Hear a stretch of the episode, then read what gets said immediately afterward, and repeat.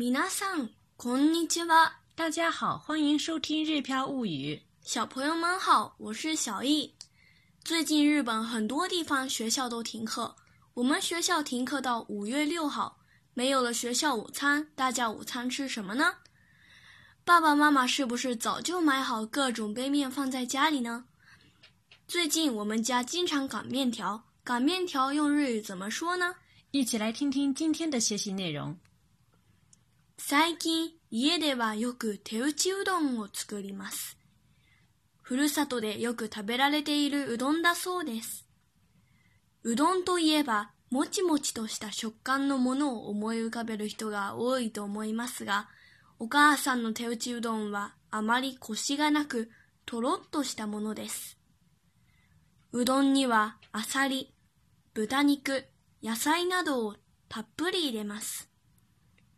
福建省ならではの調味料、風上笋丝で仕上げると最高の郷土料理になります。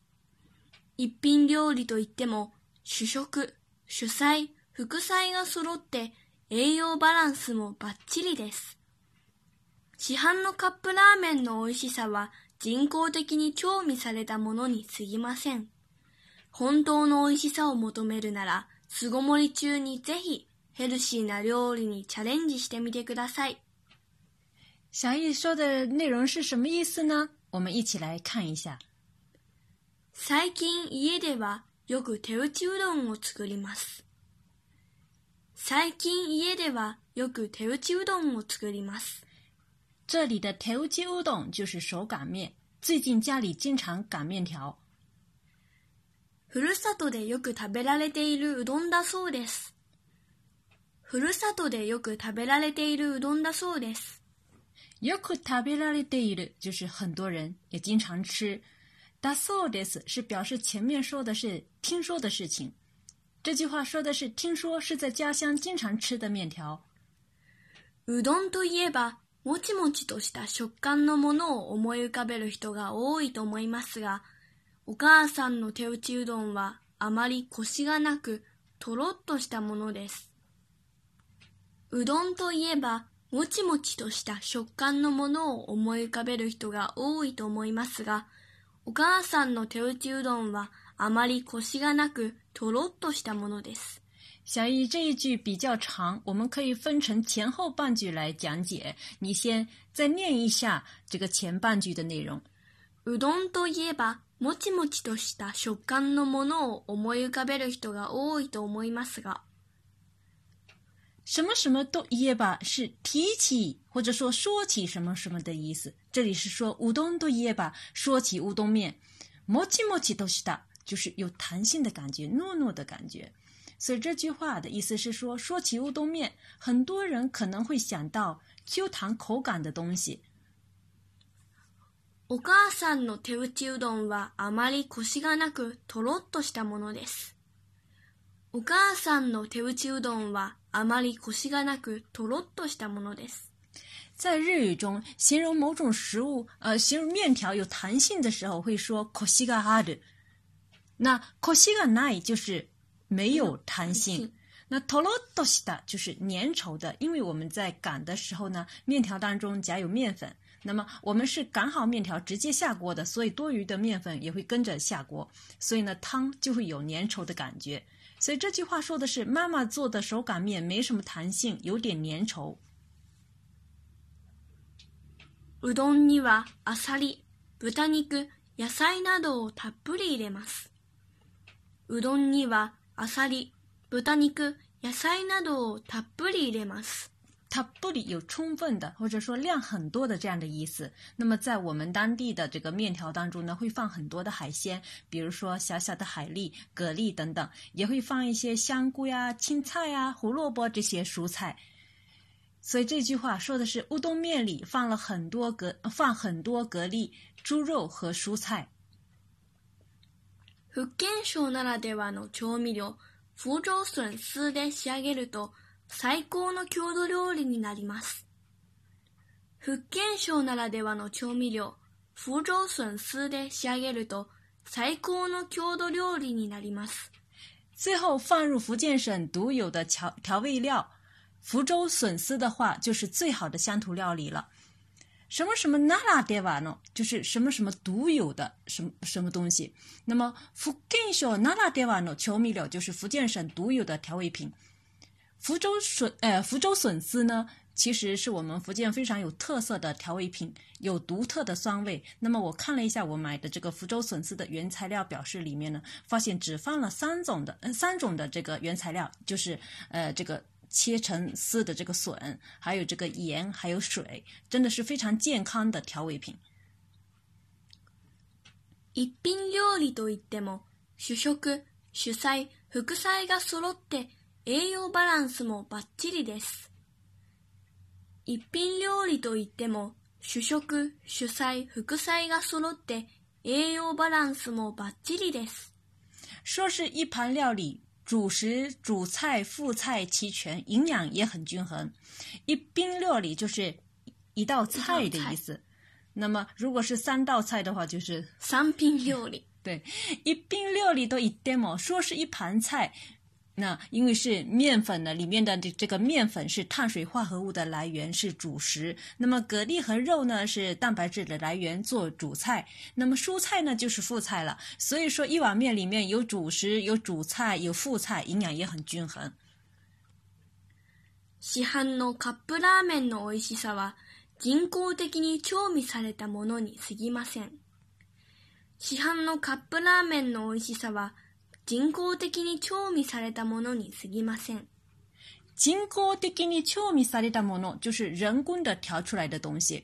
什么什么に過ぎません呢？是我们今天要介绍的语法要点。待会儿呢还会再详细的介绍。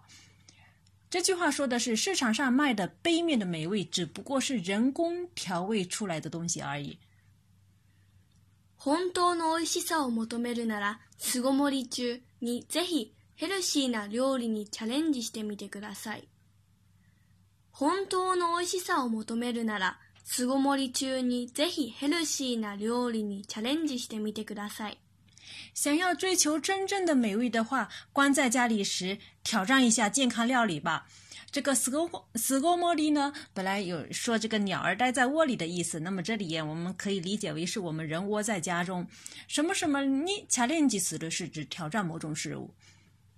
那下面呢，我们来介绍一下今天的语法要点。什么什么你 s k i m a s e n 它的普通形就是什么什么你 s k i m a 相当于我们中文当中的只不过是什么什么而已。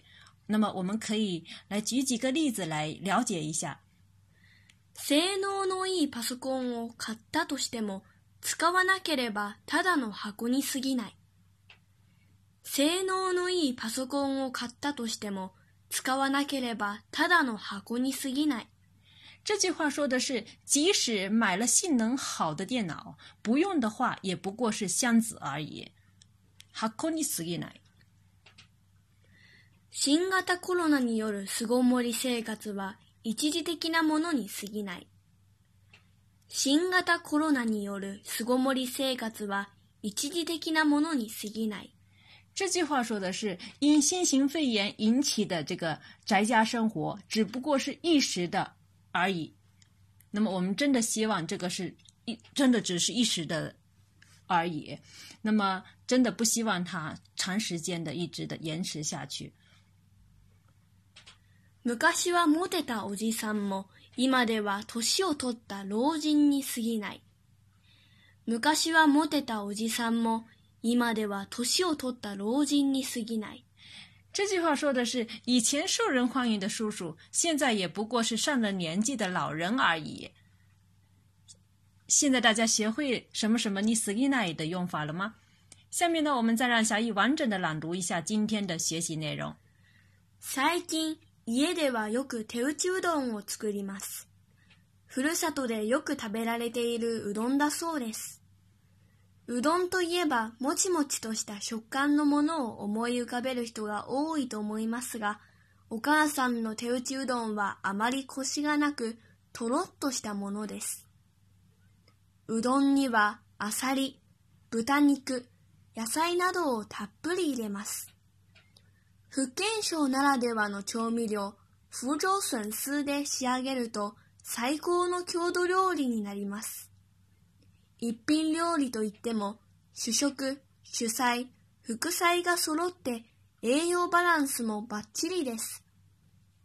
市販のカップラーメンの美味しさは人工的に調味されたものに過ぎません。本当の美味しさを求めるなら、巣ごもり中にぜひヘルシーな料理にチャレンジしてみてください。